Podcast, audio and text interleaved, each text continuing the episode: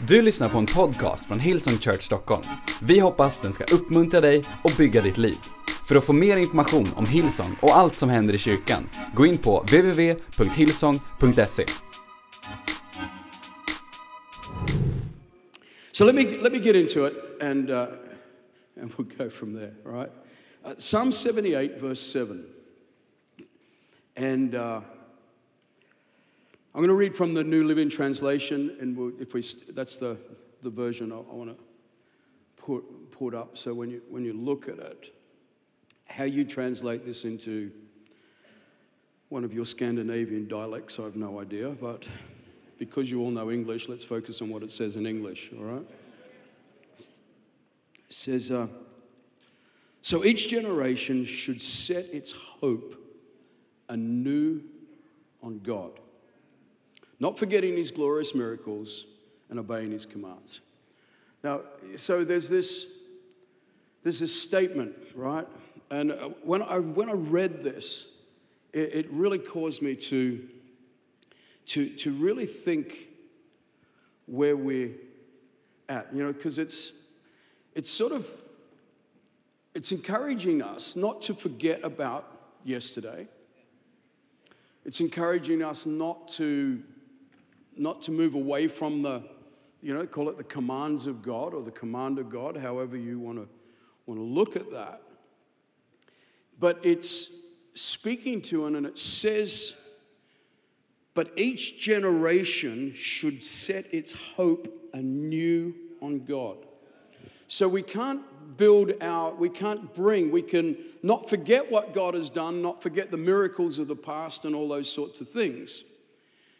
But we can't draw the, and even, you know, the theme revival perhaps, we, we can't draw the things of the past into the present and allow those to be the things that we're, how we're setting our hope on God. It says each generation should set its hope anew on God, a new, a new hope in God, a new expectation in God, a new God answer, a new what is God going to do, a new God is going to sort it all out, a new God's going to fix this, a new God can be the answer to people's troubles and trials and tribulation, a new hope. Each generation should set its hope anew on God. Now, you know, a generation, I guess the challenge is, is when we think about what generation, most of the time when we think about generation, we think, well, I'm of, you know, I'm of the older generation, you're of the younger generation, some of you.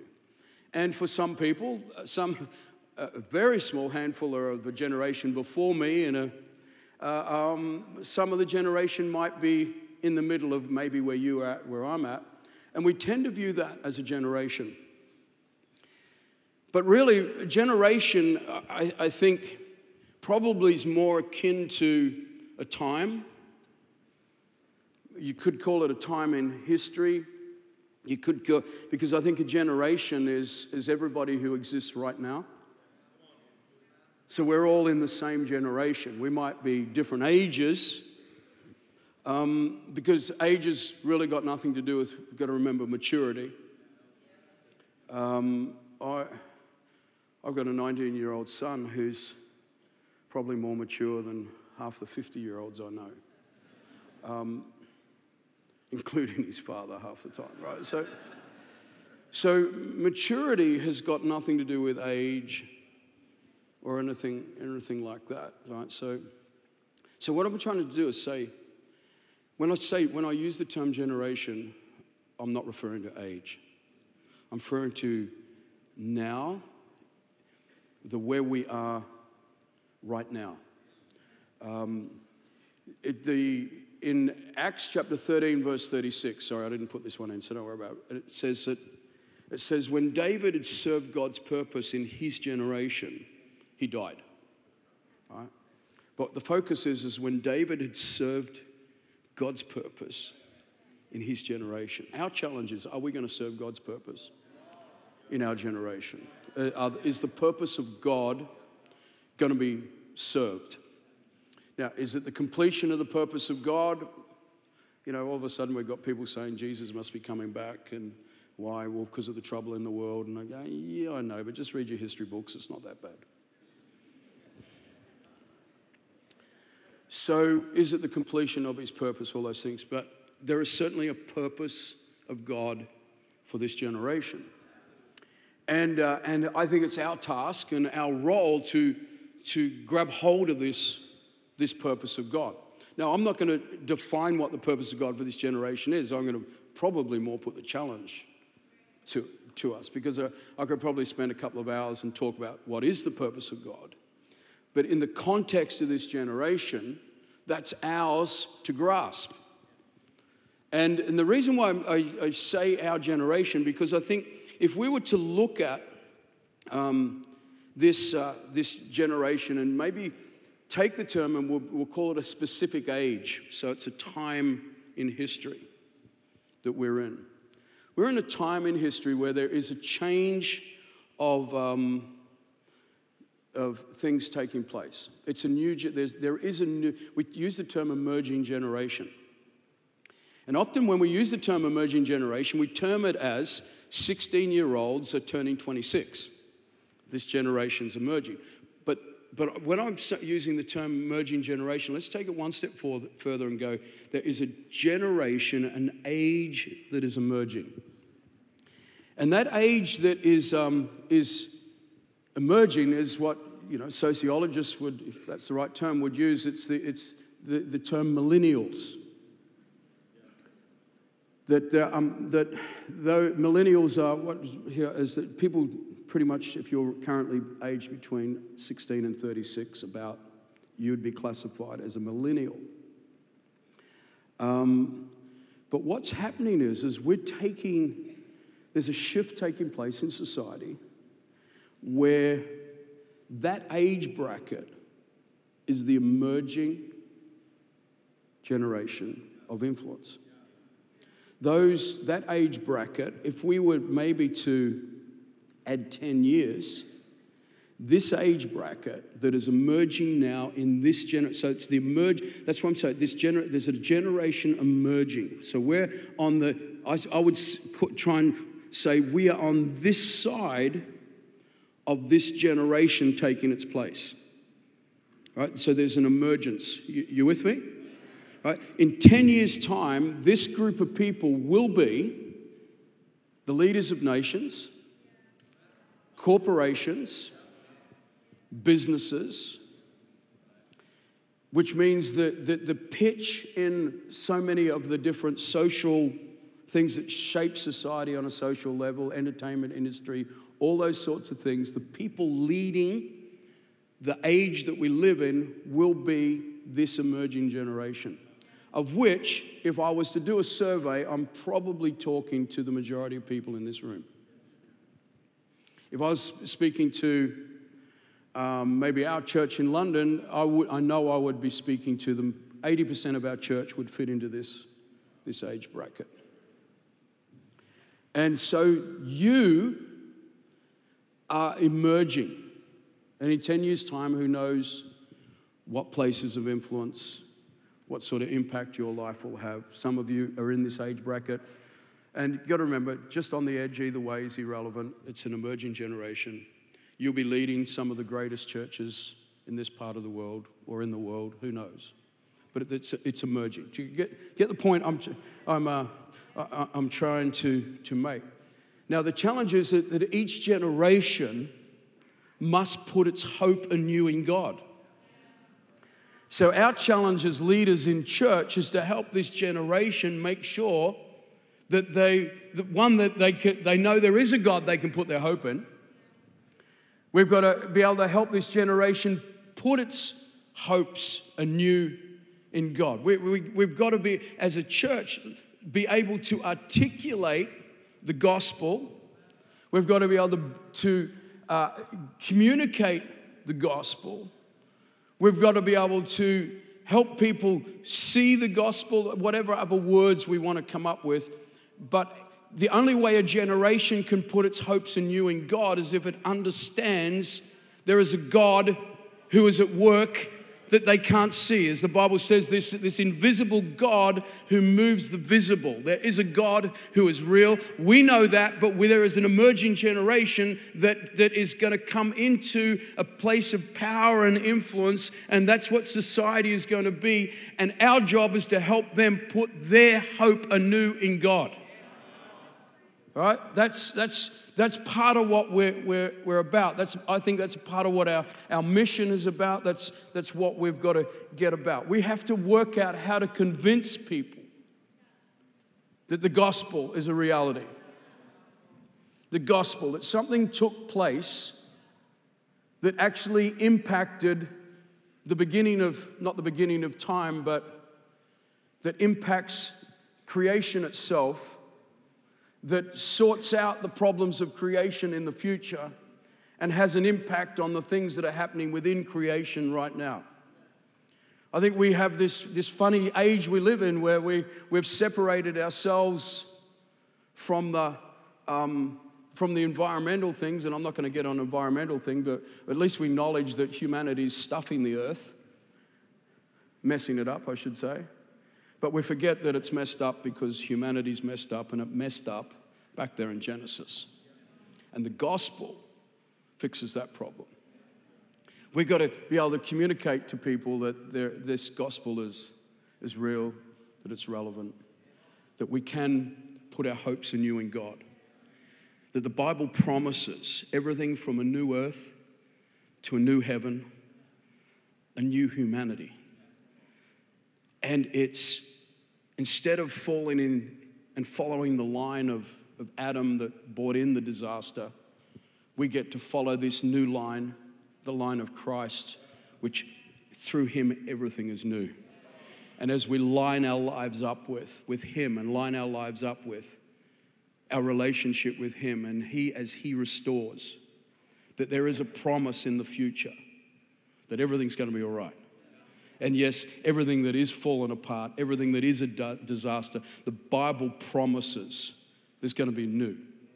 But you know, one of the things that we, as, as Christians, we're not known for, we're talking about, you know what, yeah, I know your life's a mess, but you know it can be fixed. Do you know, do you realize that, that you, you, could be a new creation?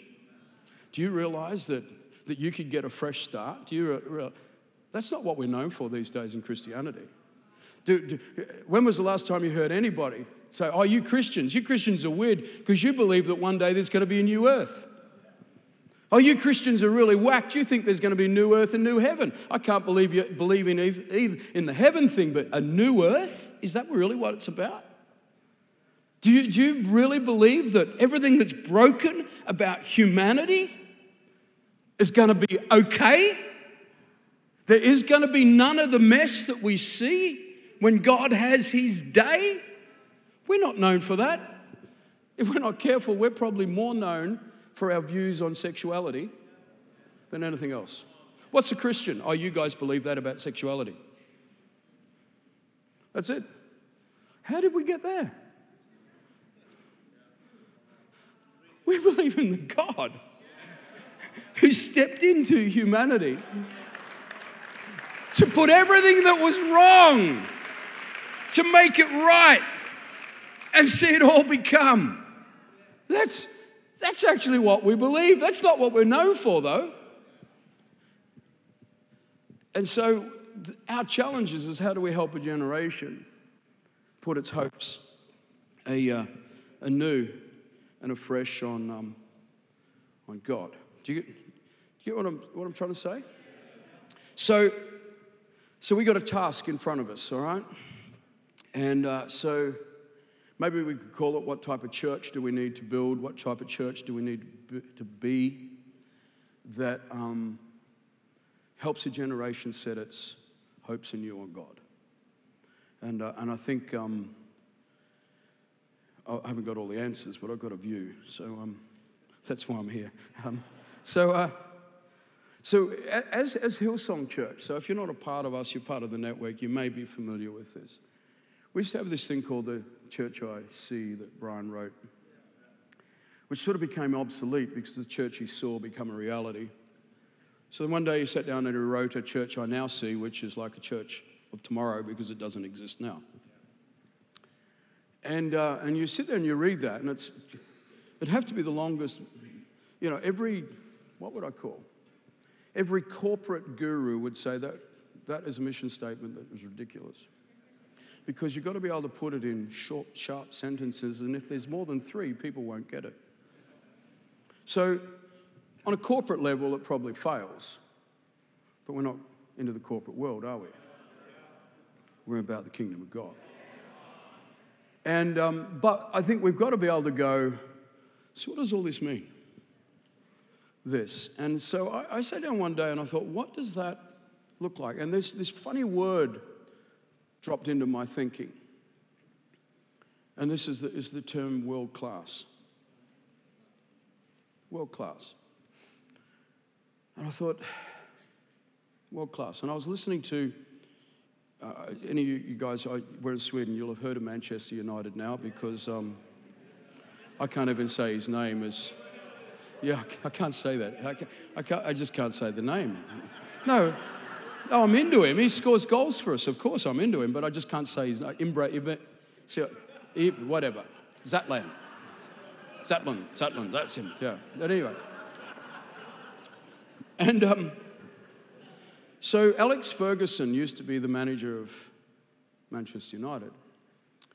And um, I was reading something or watching an interview with him. And in this interview, he was he he'd listed X amount of players that he said were world class.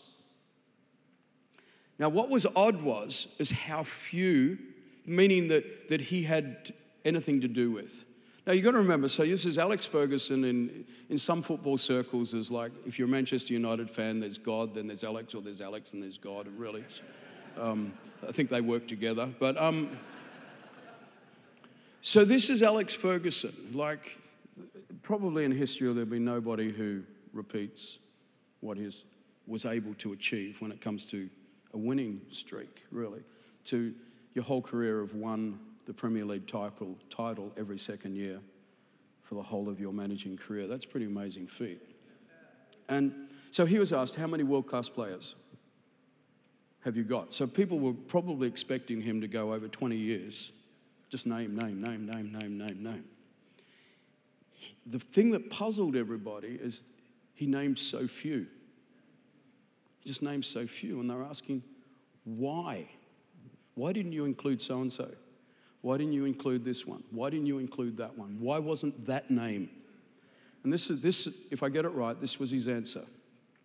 My view of a world class player is you can take that player, you can put that player in any team, in any competition, in any country, at any level, and they will make a difference. That's world class. So, do they make a difference at World Cup level? Yes or no? Local level? Yes or no? Country level? Yes or no? What? If they make a difference, you can put them anywhere, they will make a difference. And so I started to think about it from that perspective and thought, that's what, that's what I think that's what, that's what we want to be. Let's, let's build a world class church. Now, you've got to remember, world class church is not about being perfect. It's not even about the best. He didn't say, that, he wasn't asked who are the best players. He said who world class players. So it's not about being the best. It's not about being better than somebody. It's about saying, can we be a church or can we build churches so you don't have to be one of us? Or what I mean by that is, is in a Hillsong church, right? But can we be about building a church or can we build churches that we can put them in any city?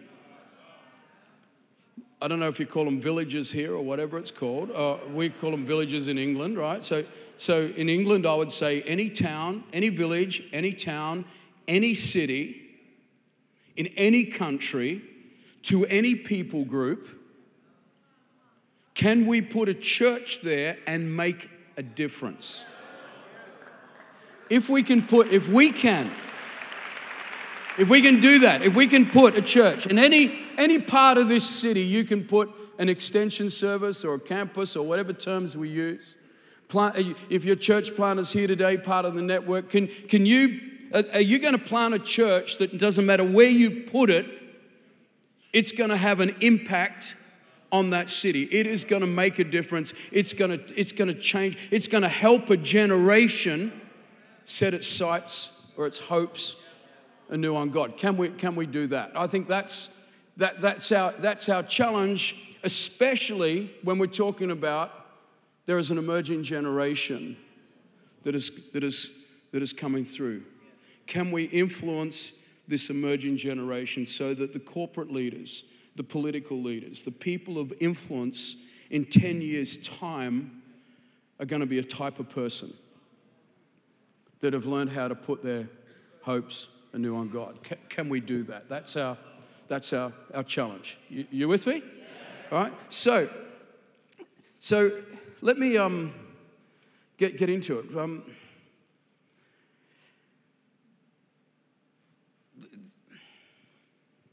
I think we've got to understand our, our con. If you've wondered why, why I'm doing this, because I never do this. Pieces of paper, it's like I've got to do this, remember it, and talk it. I've got more paper here than I probably use in a year. That's what happens when you lose your notes and you're all of that sort of thing. And, but I feel like God really has put this on my heart, right? So, um, so geographically, the vast majority, in fact, probably all of us, are from Europe. Some of us have decided to make this part of the world our home. I know England has decided doesn't want to be part of Europe anymore, but anyway, Norwegians have always been like that, so who cares? And it's like, so, um, so maybe we could form an alliance, Norway and the UK, and. Um, what'd you say? Good luck. I mean, I was going to say, isn't that amazing? You put two small minded countries together, and what are you going to come up with? Either a big mind or really small. But anyway, um, this is the Norwegian section of the front. This is the Swedish section. I realize that. So, where are all the Norwegians? Yeah. Okay, all right. Just checking. You, still, you didn't get up and leave. It's all right. And the British don't come anyway, so um, they're okay. But um, so, so I think we've got to, if, if there is an emerging generation that is happening, that's one of our contexts. But we've also got to understand in the context of, this, of where we live, we're in Europe. And, um, and yeah, we get to play a, a, uh, a part in the, in the world that we, we live. Um, there's a, as I said, some of us have decided to make this home, others it is home. Um, either way, it's home. Uh, there's, a, there's a whole lot of history.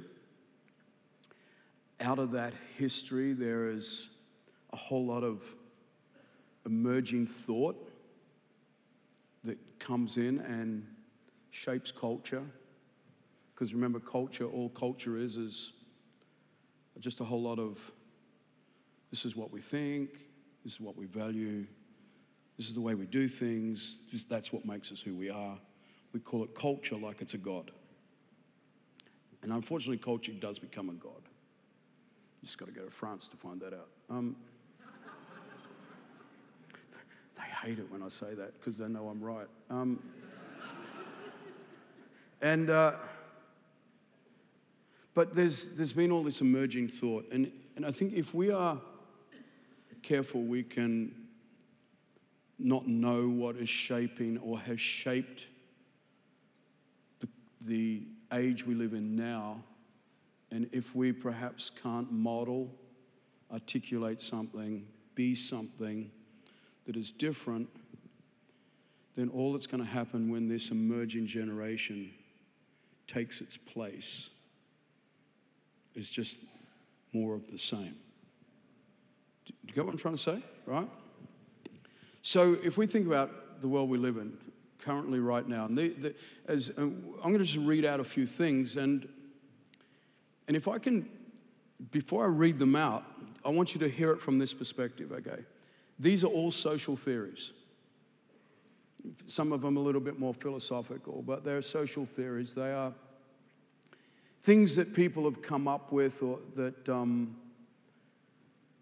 that people have seen as this is, this is the way things ought to be. The, much the same as we should be when we talk about the things of God, we should be kingdom people, not the things of the kingdom. That's what, because you've got to remember, that's what, that's what Jesus brought in, eh?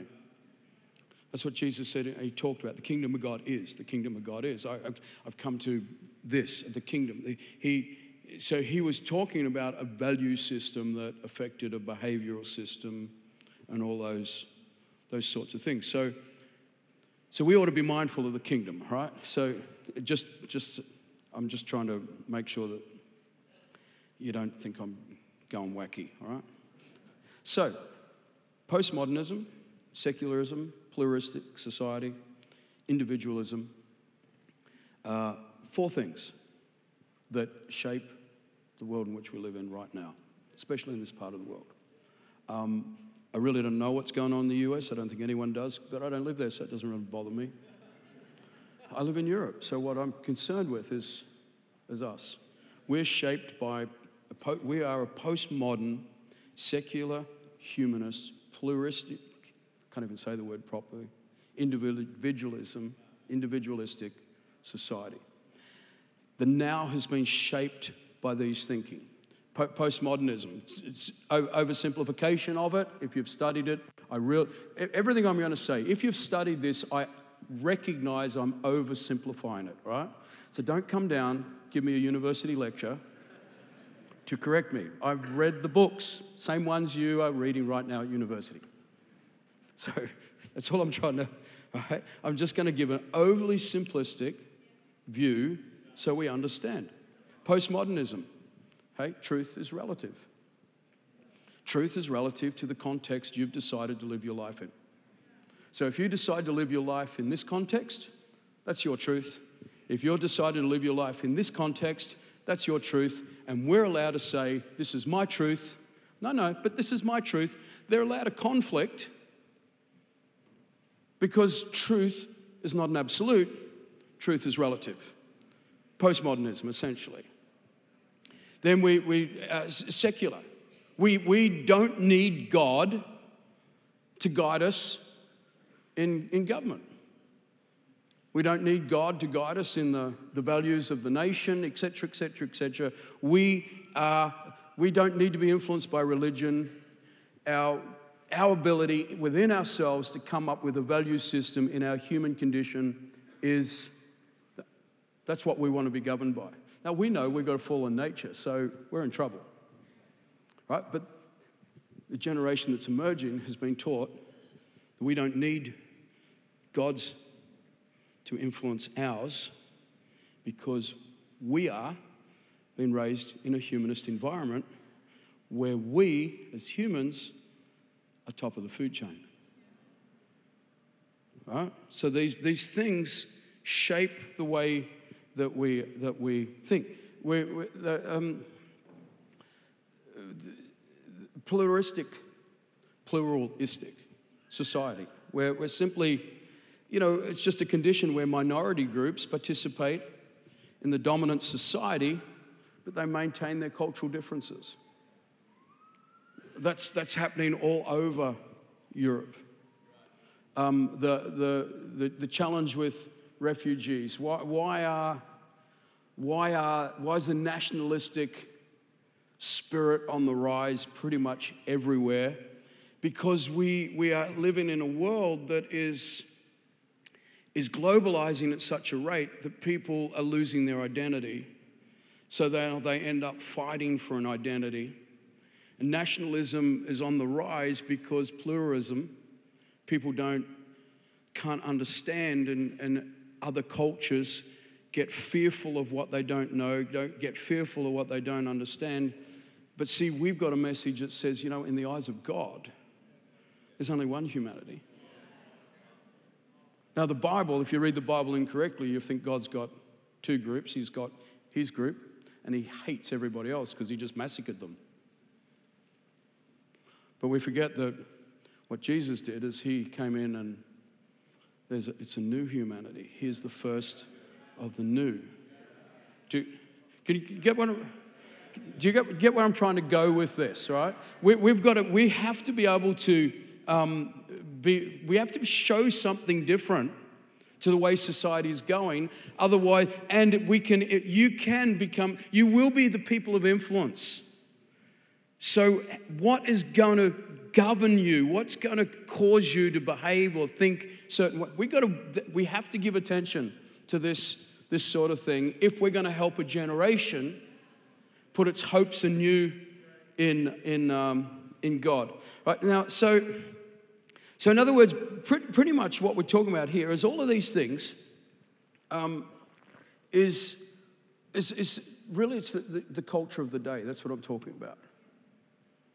We've got to affect the culture of the day. Now, when I say affecting the culture of the day, I'm not saying, um, I guess I've got to be careful how I say this, is, is what's different about us? I, I don't think what's different about us should be how we look. Because if we're not careful, a lot of time people dismiss us because of how we look, right? Oh my good. You're going to be playing that a while. Um, I'm just getting warmed up. It's not how we look. We're not supposed to be the Amish, right? You know, parallel culture. That when people look at us, they go, oh, whoa. We're supposed to be salt and light. Andreas was talking about last night. We're supposed to be salt. Wow, that's what people who are in covenant relationship with God are like. Look at the lives they lead. Look at what's going on in their lives. Not, oh, how, oh. I can remember when I first became a Christian and I met a few people, and I may still be like this, but anyway, but I looked and I said, oh, God, if I have to be a nerd to serve you, I guess I've got to be a nerd. Now, some of you are looking at, yeah, not much. Well, you, you took it on, you took it on, right? But um, it's Andreas's coat, not mine, so maybe. Um, so it's yours now. But anyway, do you get what I'm saying? It's, it's, it's, if I can put it, put it like this. If we read it, if I just um, maybe stick up uh, a, um, some, some, some verses, and then I want to come back and probably focus on two things that are affecting current culture. Because, see, postmodernism, secularism, um, humanism, they were things that emerged coming out of this sort of, you know, I don't know, I'm not, I don't study it that much, but they, they were sort of, they're almost the start of my generation is where these things came. There's another one that is emerging now, which is very this generation, they say, and there's probably one that has been around longer than um, postmodernism, secularism, been around longer, right? That, that I think we've got to be careful of because I think these things, the two things I want to focus on, feed off each other, all right?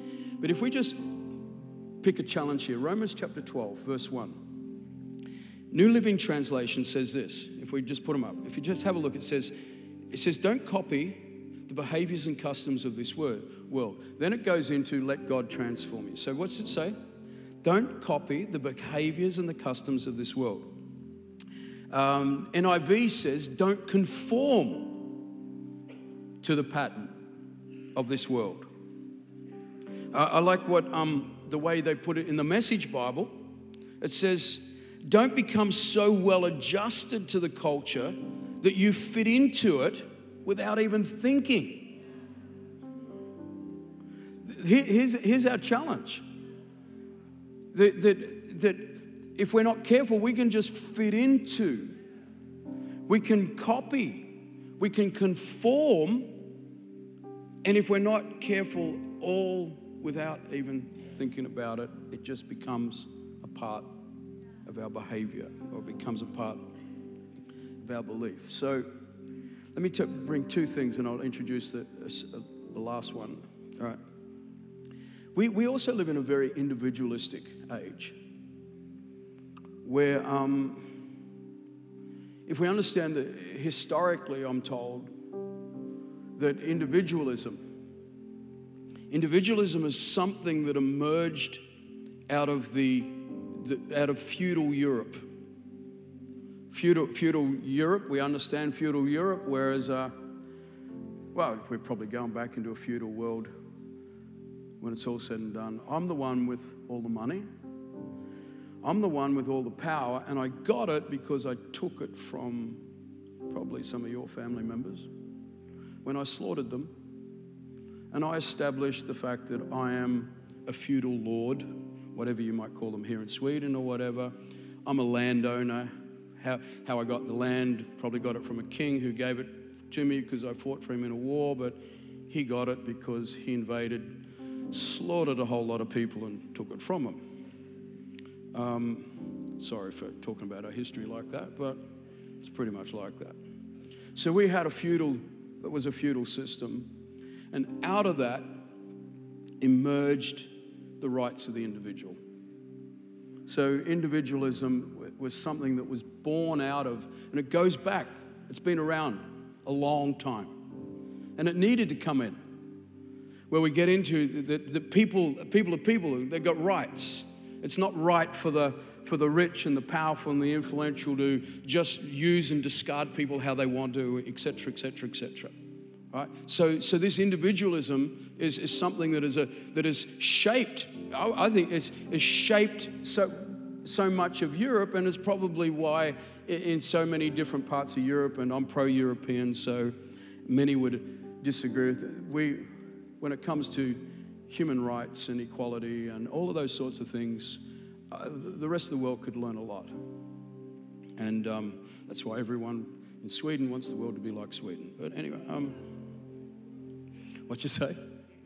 But think of it. Oh my goodness, we'd all have IKEA furniture. Um,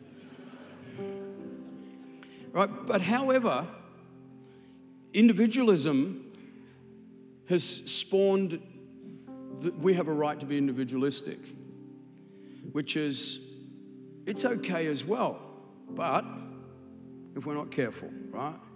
Which to be individualistic means to be, I, I, can, I can have independent thought, I can have independent action. And to be individualistic goes one step further and says that the pursuit of individual rather than common or collective interests.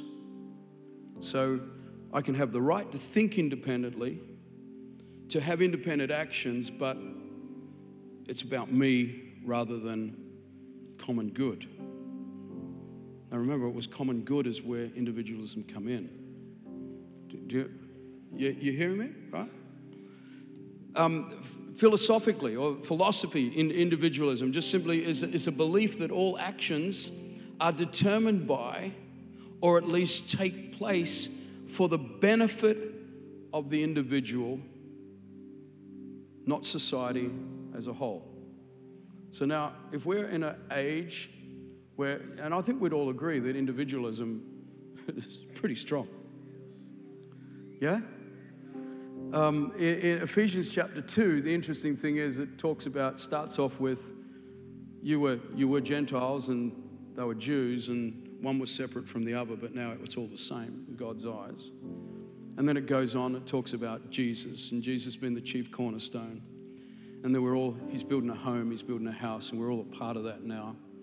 We're actually, we're actually all bricks and stones that he's knitting together, and, and it's him that knits it together, and he's building a house. This is this model of new humanity talks about that, that each of us, other parts of Ephesians will tell us that all of us are to contribute one to another. The Bible tells us that all of us are gifted. We're graced with God. We are gifted for something. The interesting thing about God's giftings and God's grace for our giftings and the, what we can do is not for our own benefit, though. Our gifts are only for the benefit of somebody else. That's why God gifted us. God didn't gift us gift us with things for ourselves, He gifted us for the benefit of other people. That's, that's what, that's, we're, we're supposed to be other people focused. And then, you know, have you noticed? Well, when I get other people focused, I think you're an idiot. You think I'm an idiot. And we, we go, well, how am I going to deal with you? I can't deal with you because no, I just can't work you out or whatever in our interactions. So if we can love each other because we just unconditionally say, despite who you are, I'm just going to show favor towards you. And God is actually going to gift me with something that I haven't got that I can give you to help you.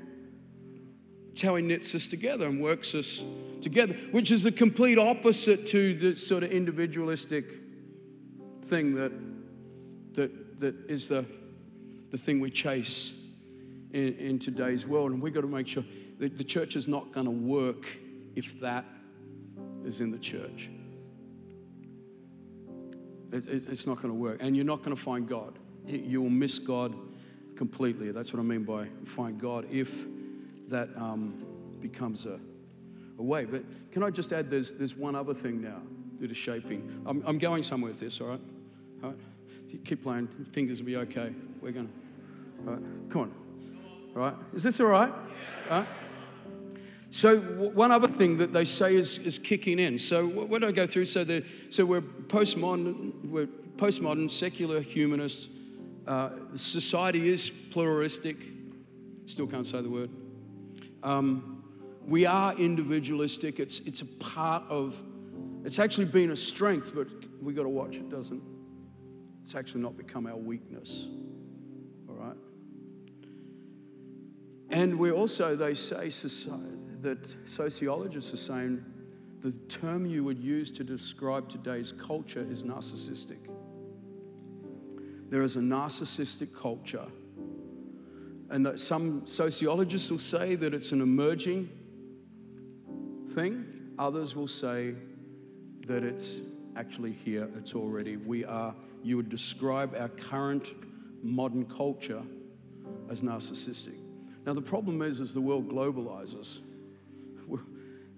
we're becoming more and more like each other no matter where we go.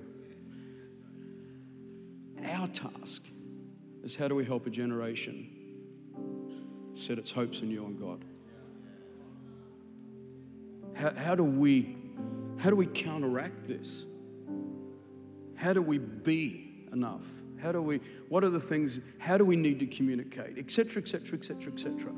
And I, I, I'm posing questions because I think if we if you pose enough questions and you put enough prayer that goes beyond, I need a Bentley, and prayer and God help me, help me not just fit into this culture without even thinking about it.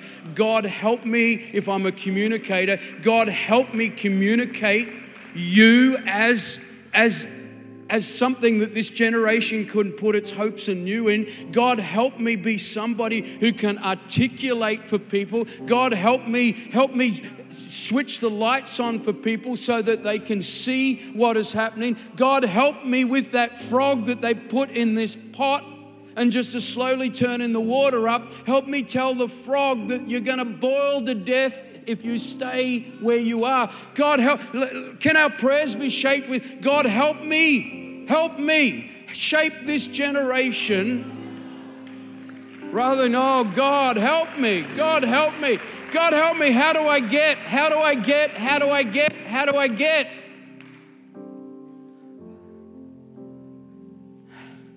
So let me, here, no, this, this one here, this is scary.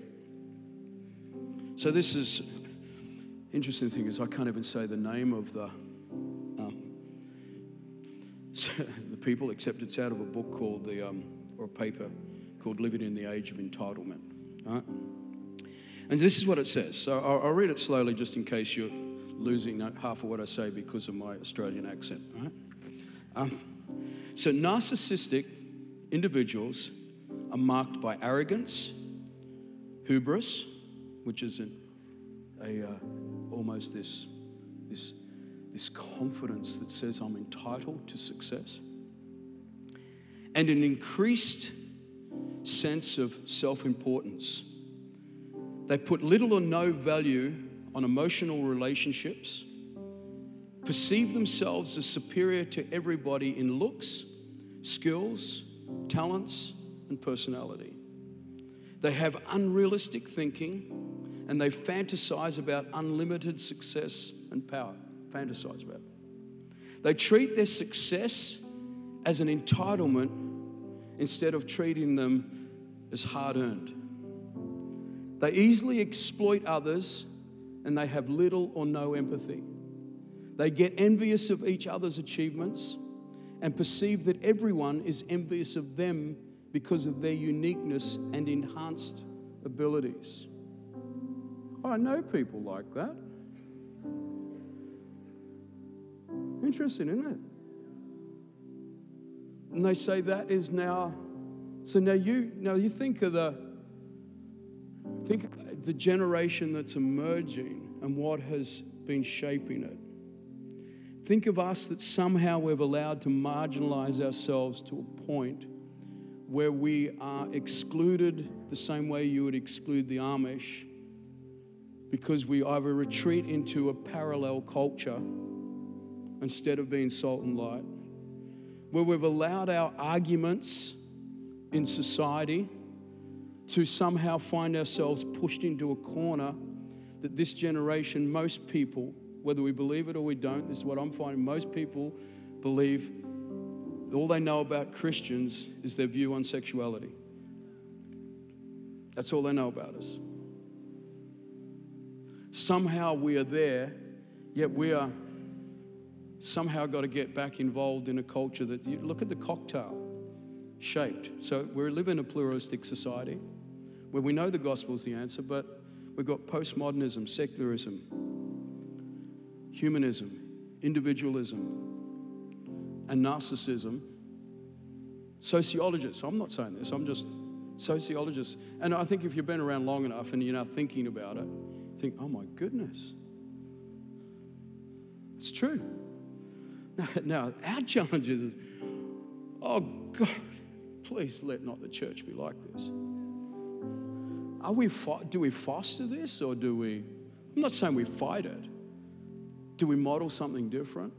Do we show something different? Do we, do we become the people that are the most trustworthy? Do we come, do we become authentic? Should we be genuine? Should we be real? Should we be trustworthy? Should we be responsible? Should, should we be humble? Should we be other people focused? Should we be empathetic? Should we be compassionate? Should we be, well, I'm not too cool for school? Should, should, we, should we have a great work ethic? Should we be people that nothing is too small for us? This is what I've noticed. And if you, whatever you have defined as this is too small for you to do is the ceiling above your head. I've noticed those that nothing is too small for them to do, nothing is too small for them to be responsible with, nothing is too small for them to be consistent with. Those that nothing is too small for them, the world is their oyster. There's no ceiling above them. But can, can these are these are such old-fashioned things. They belong in the Bible. Oh, Can the things that are in the Bible be the things that shape us? Or we just, no, I realize I'm getting too heavy here, so I'll back off. But you get, can you see what I'm trying to, trying to, trying to, to, to get across? You know, if you spend your whole life trying to be noticed, you won't notice people. God's all about people. If we want to bring God to people, we have to be people, people focused. And um, We've got to learn how to be people who can fully trust God with all of our lives, not just parts of it, not just seasons, seasons of it. I'm amazed in how many people have you heard people you heard, you know, that give themselves to the seasonal callings of God.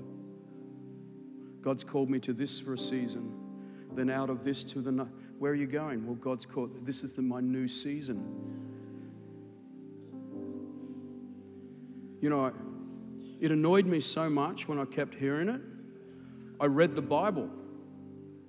Can't find one example of the seasonal callings of God, which is the modern doctrine of the I'm not getting what I want, so I'm going to go do it somewhere else because it just doesn't suit me. I just I'm just not going to suck up my weaknesses and my lack of character.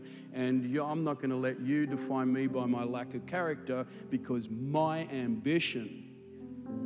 Oh, no. God has changed his mind. He's going to lead me into a new season. We, can, we, can, we, can we come to a place where we can do what it says in the, you know, you read Romans chapter 12 in verse 1, where, where, just, where Paul, Paul just says, here's what I want you to do. After not, not fitting, not, just not fitting into all of this, what I want you to do is I want you to take your life, I want you to lay it down, and if I can paraphrase it, and allow me, God, if I was, and allow God to pick it up and do what He wants to do with it. Can I, can I, in an incredibly self focused age, live in it selflessly? Because, see, if I lay my life down say, God, here it is, I lay it all down. See, we're good at laying things down, but we don't lay it all down. Hey, you want to give up this? Come and come to the altar. I'm going to pray for you. No, no. Come to the altar and lay it all down. Let God pick it up. Let God pick it up and use you to do something extraordinary. Let God pick it up. Don't you pick it up. Let God pick it up. But see, we've been taught for over decades. No, I gotta, it's me. I gotta hang on to me. It's about me. And then we've turned the call of God into, and we've turned the, the the, uh, the purpose of God into a into something that is so individualized and so specific for me. And then we get so confused because we can't find it. Whereas the purpose of God is something that is, it's what He's trying to do. And we've got to move from, I'm moving from God's purpose for me, God little g, me big M, to me or my little m, my, me, my life, me as a person for the purposes of God, big G. Can we make that shift? And I think we make that shift. We make, we make that shift. And last, last verse, and then, then I, I, I want to pray. Because I think then, then we can build a world class church. Then, then we can be in any, any village, any city, any town, any country, any people group, any language, and we can be there and we can make a difference because we're just different. We're not weird different. We're different. Because we go, we, we're not, do you get what I'm saying? Because sometimes, you know, the weird different are usually the most selfish people you ever met in your life. Well, you're a Christian. I know you look like one, but then I met you and think, well, that's not a Christian.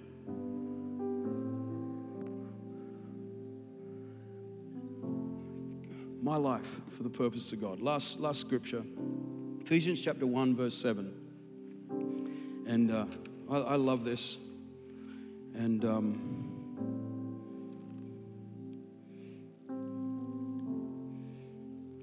which I think is wrong. Message Bible, yeah. Don't put it up because I've got the wrong verse. Anyway, this is what it says. It talks about Paul speaking. And he uses this term where he goes, This is my life purpose. Helping people understand this message. This is my life's, life's purpose. Can I lay my life down enough that God can pick me up? I'm not going to just fall in this world without thinking. Can I make my life purpose helping people understand this message, this message of Jesus Christ? this gospel, this, this, this most amazing thing, the most amazing answer to every dilemma that we face as a human race, right down to every dilemma that we face as a human being at, at an individual level. The gospel, in its purest, most awesome form, is the answer. Can I make it my life's work? Then we become a world class church. Amen? Can I pray for you? And, um, you know, there's, there's probably lots of ways I could, I could finish this, but I really think it just comes down to just that simple thought God, I want to lay my life down. I want to trust you to pick it up. It's not about your purposes for me, it's about my life for your purposes. Help me understand that. Help me unpack that. Help me live that, Lord. That we might help a generation set its hopes in you on God. Yeah? Father, I pray for every single person that's here. And Lord, we Lord, we lay it all down that you might pick it all up. Lord, it's not about what I'm trying to get you to do for me or but it's about me finding what is uniquely me and you as I align myself with what it is you're trying to do. Although it might not be clear, but I'm prepared to trust you, God. That in the years ahead, I might look back and be amazed. Be amazed at what God did with a life that He could pick up that was selfless and do something extraordinary with. Lord, use us.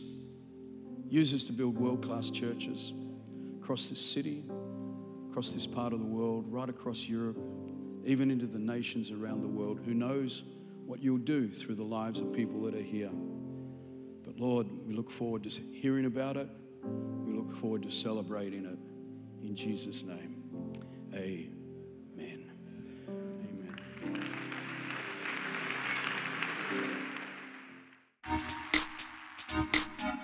Du har lyssnat till en podcast från Hillsong Church Stockholm. Om du vill veta mer om vår kyrka eller om våra söndagsmöten, surfa in på www.hillsong.se